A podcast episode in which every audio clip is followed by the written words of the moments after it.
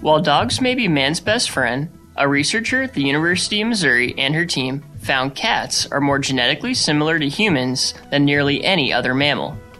After decades of genome DNA sequencing, Leslie Lyons, a professor of comparative medicine in the MU College of Veterinary Medicine, and her team have created a cat genome assembly that is nearly 100% complete.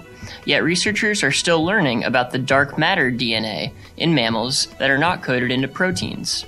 Out of the 3 billion base pairs that make up any mammal's DNA, only 10% of that is actually coded into proteins. And the proteins make us do what we do, make us look like what we look like. So, what's the other 90% doing? We think there's a lot of DNA variation in the dark matter that we don't understand.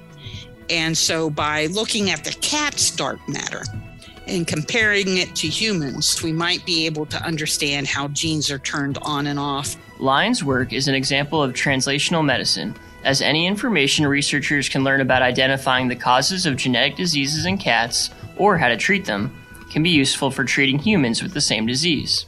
We want to do precision medicine, precision medicine meaning using the DNA and the genetic profile of an individual to help discover the diseases, but also then to tailor treatments and medications that are very specific to the gene that we have found that has gone awry.